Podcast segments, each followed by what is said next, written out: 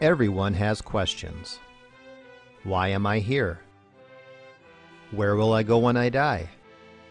Is there really truth? But not everyone has biblical answers. Welcome to the Pastor Study, a ministry of pastorstudy.org. Join us now as we study the Bible to draw closer to our Lord and Savior Jesus Christ. Here is Pastor Tom Brock.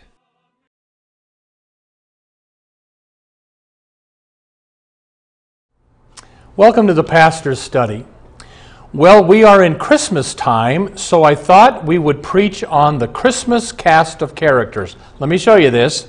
Here is my manger scene that I got at a garage sale, and I want to learn one lesson from the angels, one lesson from the shepherds, one lesson from the three wise men here, and one lesson from Mary and one lesson from Joseph, and then, of course, the main lesson is going to be about the baby. So let us do this. Let us preach through the Christmas cast of characters. Let's pray first.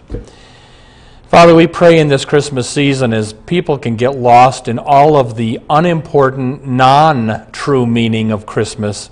Pray, Lord, now that you help each of us focus in on what this season is supposed to be about. Teach us now about what happened the day you were born. In Jesus' name we pray. Amen. All right, first, the angels. What lesson do we learn from angels? By the way, the Bible never says angels have wings. The Bible never says angels play harps or have halos. Um, angels can look like normal humans. It can. So here's the first lesson, though, I want you to learn from the angels they exist angels exist. Um, I've been a pastor many years, and now and then somebody will tell me their angel story. I heard one last week. the volunteer that does the finances for this ministry, his name is Dale. He's 74 years old. He told me last week, 15 years ago, he's on the construction site. He has a heart attack, hits the dirt, he dies for like a minute and when he came back to life, the doctors were amazed. But he told me during that minute, I was falling through a dark abyss, and I landed in this bright room. And sitting at a table were two men in bright apparel, and they said to me, You have to get up. You have to get up. And then, boom, I'm back on the construction site, and I got up. And that was his angel story. And I said to him, maybe God had you get back up so you could run the finances for our ministry. So, the first thing I want you to learn about angels is they exist. Hebrews 13, verse 2 says, Be careful how you treat strangers, could be an angel unawares. Years ago, a friend of mine said that she and her friend were in her friend's apartment on the couch talking about Jesus. Her friend had all these questions and was not a believer at this point. A knock came on the door. A guy came into their living room, sat down, and answered this woman's questions perfectly. He gets up and, and leaves, and the woman says to her Christian friend, Who was that, a friend of yours? And she said, No, I thought he was a friend of yours. And the Christian woman said, Let's go find out who he was. And the unbeliever said, No, I wonder if that was an angel. So the first lesson we learn about angels no, they don't have wings and halos, but they exist. Second lesson we want to learn from today is from this person, the shepherd. Here's what we, we learn from the shepherds God wants to save the morally vile. Yeah. The shepherds in first century Palestine were considered the scum of society.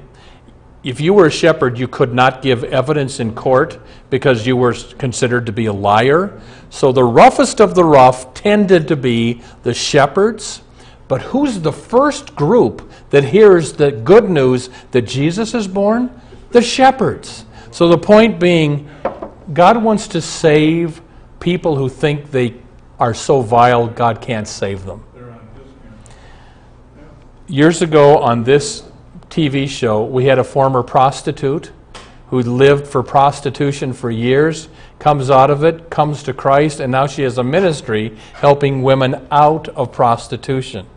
Uh, we've had people who've had abortions. We've done whole shows on women who've had abortions and, and they regret it now, but God's forgiven them. And so they start a ministry to women who have had abortions. No matter what you've done, remember the shepherds. David, King David, who was a shepherd boy, King David grew up and committed murder and adultery. God forgave him. God wants to save the morally vile. I'm a, I'm a Lutheran. And Catholics do this a lot more than Protestants, but we Protestants should do it more, what's called confession absolution. And now and then, it should happen more often, but now and then, somebody comes to a Lutheran pastor and says, I'd like to confess my sins. And then they confess their sins, and I put my hand on their head and I announce to them the entire forgiveness of all their sins. Well, I remember my professor at seminary saying that he was a pastor at a church in Washington State and he's sitting in his office and he gets a knock on the door. He opens his office door, and here's this big, burly, scary motorcycle guy standing in his door. And he said, I wondered if I should put my dukes up. It was scary. And the, the motorcycle guy says, Father, I'm here to confess my sins. And my professor said, Well, you need to know I'm not a Catholic priest, I'm a Lutheran pastor, but come in he said the guy sat down and confessed some of the worst sins he'd ever heard. And then he said, I put my hand on his greasy head. I remember him saying that. I announce to you the entire forgiveness in the name of the Father, Son, and Holy Spirit. And then he said to the motorcycle man, We proclaim this confession every Sunday morning. Every Sunday morning in our church service, we confess our sins, and then the pastor announces that through Christ, your sins are forgiven. I want you to start coming to church. And, and his point was, God wants to save the morally vile. If you think you're too sinful for God, think again. The story is that back in the 1500s, Martin Luther had a barber, very guilt ridden man. And one day he's cutting Luther's hair, and, oh, Dr. Luther, I'm so sinful. I'm going to hell. No way God could save or forgive me. And Martin Luther said, Sir, never be so, never be so vain to think that you can out sin the grace of God. What I learned from the shepherds is that God wants to save the lowest of the low, the dregs of society, no matter what sin you have committed. If you'll come to Christ, ask His forgiveness, and trust in Him, God will save you. Next, we turn to the wise men. Here are the wise men, and I'll just pick up one of them here. What do we learn from the wise men? We learn that God wants to save the intellectually confused. Wise men were into following astrology and you know reading omens and all this kind of stuff. And you know maybe you read astrology charts or you're into tarot cards or you consult psychics. You need to put all that away. That's intellectual confusion. Uh, I don't even read my fortune cookie. Because I want God, not the stars, to run my life. When I'm at, a, at, at, the, at the bookstore in the mall and I see the big, large New Age section and people picking those books up and buying them, I stop and I pray for those people. Lord, save them from intellectual confusion. I heard this story very recently. This pastor said that he was uh, at, here we go, a pastor said that he was talking to a pastor from the Dominican Republic down in the Caribbean where there's lots of intellectual confusion, black magic, voodoo. Well, this pastor said from the Dominican Republic said, "A man started coming to my church and came for a while, and then he said, "Pastor, can I invite you to my home?" And so I went to his home. It turns out the man was a voodoo witch doctor, and here's all these voodoo dolls on his shelf one of which looked just like the pastor. and the voodoo doctor said, You know, my spells work on everybody except you. How come my spells don't work on you? And the pastor said, Because I have a power in me that you can't touch. I have Jesus Christ living in my heart. Would you like to have this higher power than your black magic? Would you like to have Jesus living in your heart? And the witch doctor said, I would. And they got on their knees, They prayed, the witch doctor accepted Christ, burned his black magic books, burned his voodoo dolls, and that former witch doctor now travels with the pastor throughout the Dominican Republic preaching the gospel from village to village. Isn't that a great story? And the point is, if you're into the New Age movement, tarot cards, astrology, put that all away. Put away the um, intellectual confusion. Pick up your Bible. Join a good church because Jesus wants to save the intellectually confused. Next, we're going to learn a lesson from Mary. What does Mary teach us? Well, our lesson from Mary is submission brings blessing. The angel says, Mary, you're going to have a baby. Mary says, I can't have a baby. I'm a virgin. The angel says, The Holy Spirit shall come upon you. And Mary says to the angel, Be it done to me according to your will. In other words, I submit. And boy, did she get blessed by submitting to the Lord. She says, Henceforth, all generations shall call me blessed. That's why we talk about the Blessed Virgin Mary. What I learned from Mary is you submit to God's will, you'll get blessed. I'll tell you what I thought of. Years ago, the third year of seminary, if you're a Lutheran, is you go off somewhere and you're a practice preacher for a year. Then you come back for a year, then you're a pastor. So for my practice year, you can request wherever you like, but you, you won't necessarily get it. So I wrote down Hawaii, California, and Florida. I wanted to get out of Minnesota. And I've always lived in a city. Where did they put me? Axtell, Kansas. This little town in the middle of nowhere in Kansas. And I, I was so um, tense, upset, you know, whatever the word was. And it really threw me until finally I got on my knees next to my bed and I said, Okay, Lord, if you want me to go to Axtell, Kansas, I will go.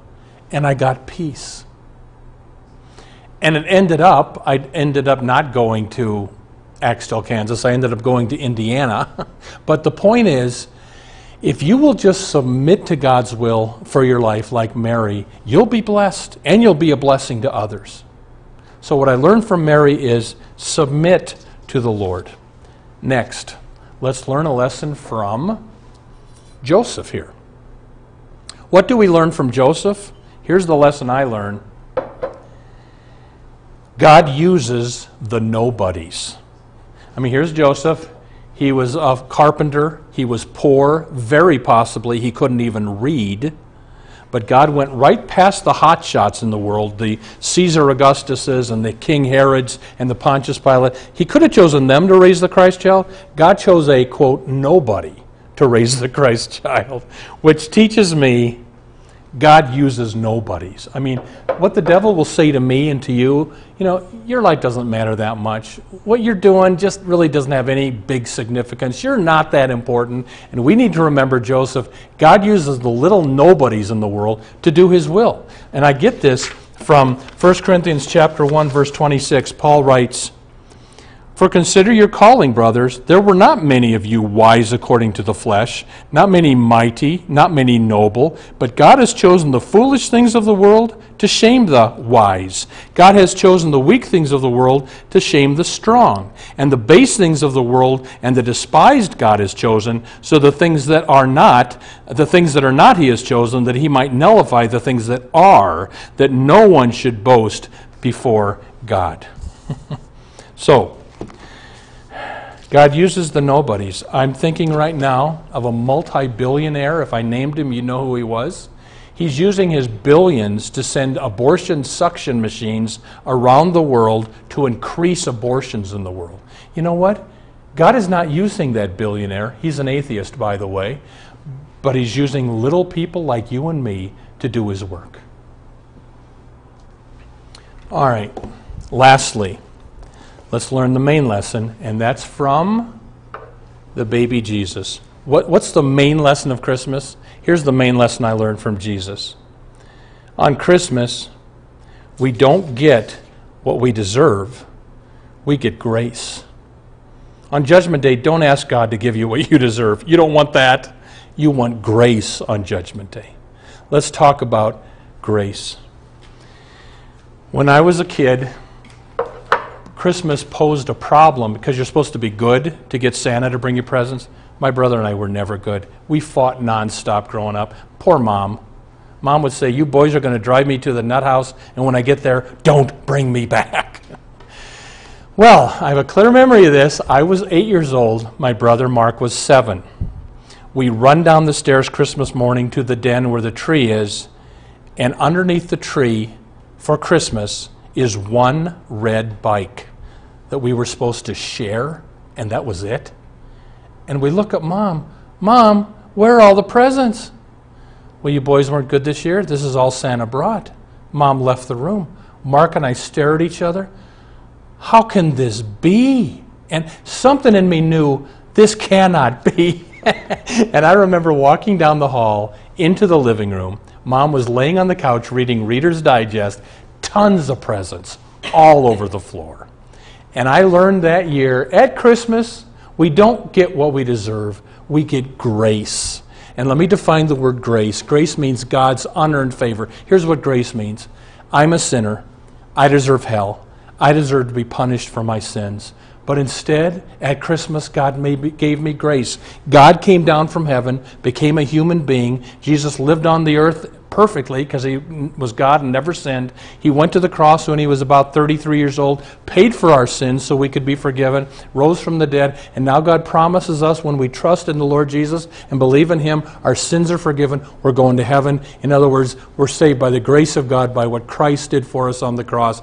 That is what we get at Christmas time, not what we deserve. Hallelujah. All right. Well, Let's ask the final question. Which person in the Christmas scene are you? Are you the angel? Well, maybe. Angels can temporarily look like humans. Are you the shepherd? Do you think you are too morally vile for God to save you? No, God can forgive anybody anything. Are you one of the uh, wise men? And are you intellectually confused? Jesus came to save you from that. Are you Mary? Are you uh, submitting to the will of God for your life? Then you're going to be blessed. Are you Joseph? You think you're a nobody? Well, God chooses to use the nobodies of this world, so don't give up. Keep doing whatever you're supposed to do. And then lastly, remember whatever you're at in this whole scene, everybody needs Jesus who will save you from sin, death, hell, voodoo, black witchcraft, uh, uh, intellectual confusion. He's the reason we're here. We're saved by His grace and nothing else. Amen. Welcome to the portion of the pastor study where we now ask Pastor Brock to share with us not only his knowledge of Scripture but his insights to answer questions we have regarding the Bible, our Lord, and our everyday walk with Him. Pastor Brock, when you talk about grace, I always think of an old minister that we had that taught me something very young. Grace is God's riches at Christ's expense. G R A C E. That's good. Yeah. Yep. And so that's, you know, we just need to remember that mm-hmm. every day. Yes. Okay. Where do we start here? Mm-hmm. Mm-hmm. Is it possible to meet an angel without knowing it? Yes, it is. Uh, because in Hebrews, what is it, 13? Hebrews chapter 13 says, Be careful how you treat strangers. Some of you have entertained angels without knowing it. So they can look like humans. Again, it never says in the Bible they have wings or a halo, so they can temporarily look like humans.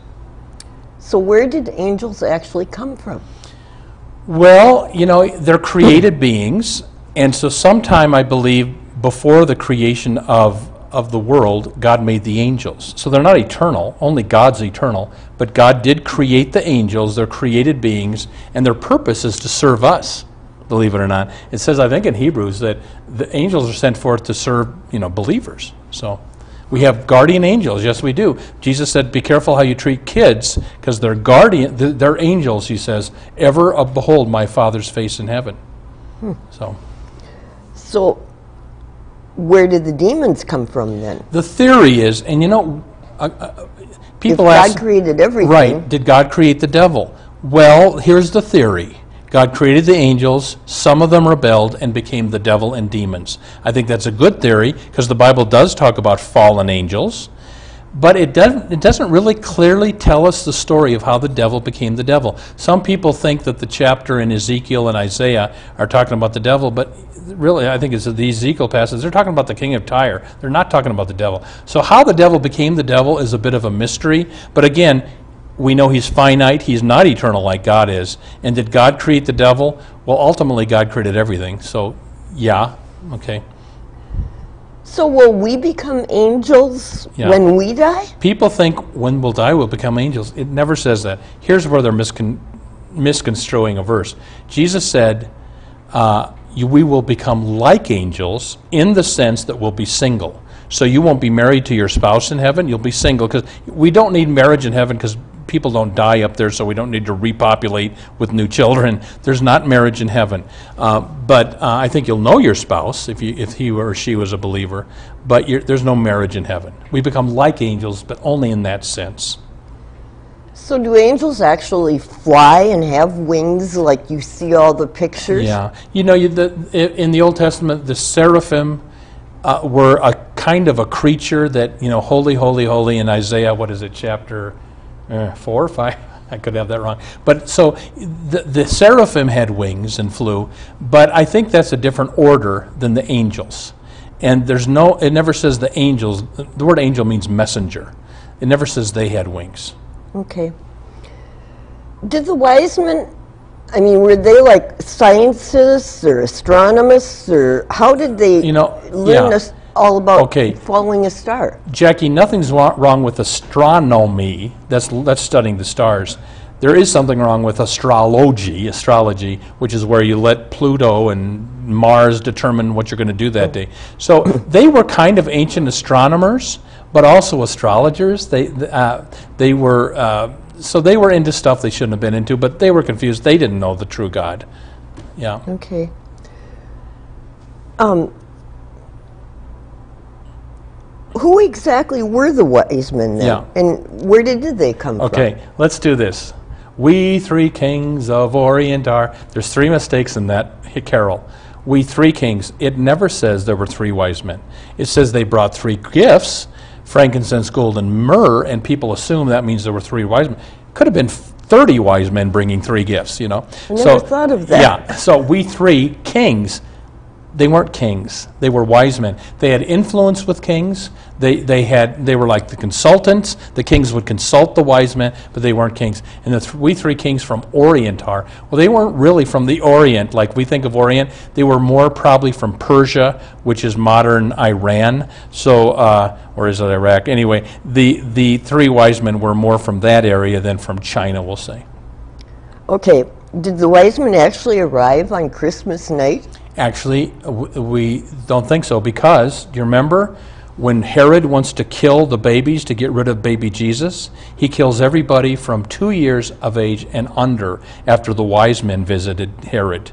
And then they went home by another way because the angel said, Don't go back to Herod. So, probably the baby Jesus was up to two years old when the wise men showed up. Also, it says they visited him not in the stable, it says they visited him in a house. Oh.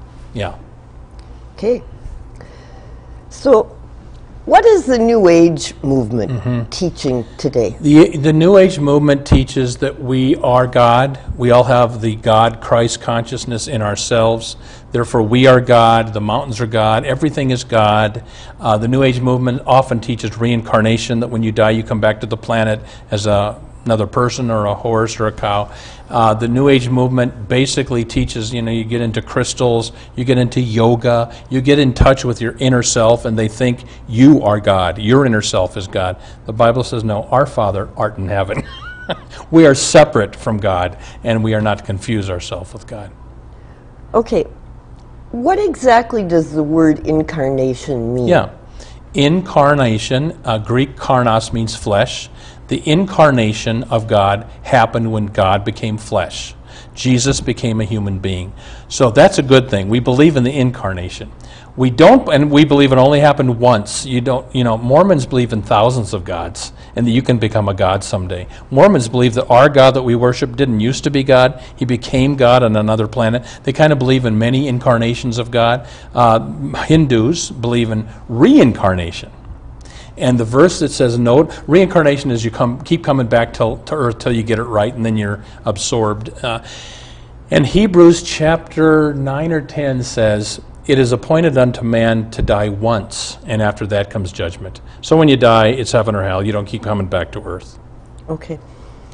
Why was it necessary for Jesus to be born of a virgin? Yep. Adam and Eve sinned in the garden. We were all kicked out of the garden. We all became sinners. And it's called original sin that we're born sinful. You don't become sinful when you're eight years old, you're born sinful. And Jackie, when you were raising your little children, you didn't have to teach them how to be bad, you did have to teach them how to be good. so even little two-year-olds can be poking people in the eye and this kind of stuff. So we're all born sinners. How does God prevent Jesus from being born with original sin? It's by the supernatural, what's called the virgin birth of Christ, where the Holy Spirit put the baby Jesus inside of Mary. Okay. So wouldn't Mary have, have to have been sinless for her for Jesus not to be infected? Yeah. Now, if you're a Catholic, um, you believe that Mary was sinless too. But the Bible never says that. It just says that Jesus was sinless. And so, if you go, you know, if, if Mary had to be perfect for Jesus to be perfect, then Mary's mother had to be perfect for Mary to be perfect, all the way back to Eve, and that doesn't work. So, We're really down Okay. to the end, so I think we Right. want to take a minute to wish everybody a very Yep. special holiday. yeah, you bet, everybody. Thank you for watching the show. Pray for our show. We ask you to pray about um, supporting our show because we don't want to cut back. We'd rather expand. So there's the pastorstudy.org. If you are moved to uh, uh, support us so we can expand our TV show this coming year, you can do that online. There's an address coming up where you can send support through the mail. But pray for our ministry. Thank you for, for uh, helping us be on the air, but we'd rather expand than cut back. So please pray and God bless you and have a great Christmas. Thank you for watching the Pastor Study. You can watch more of our programs at pastorstudy.org. We are on the air preaching the gospel of Christ because of our generous support of you, our viewers. Would you consider supporting our ministry? You may do so at pastorstudy.org or write The Pastor Study, P.O. Box 41294, Minneapolis, Minnesota 55441. May the blessing of our one triune God, Father, Son, and Holy Spirit be with you today and always.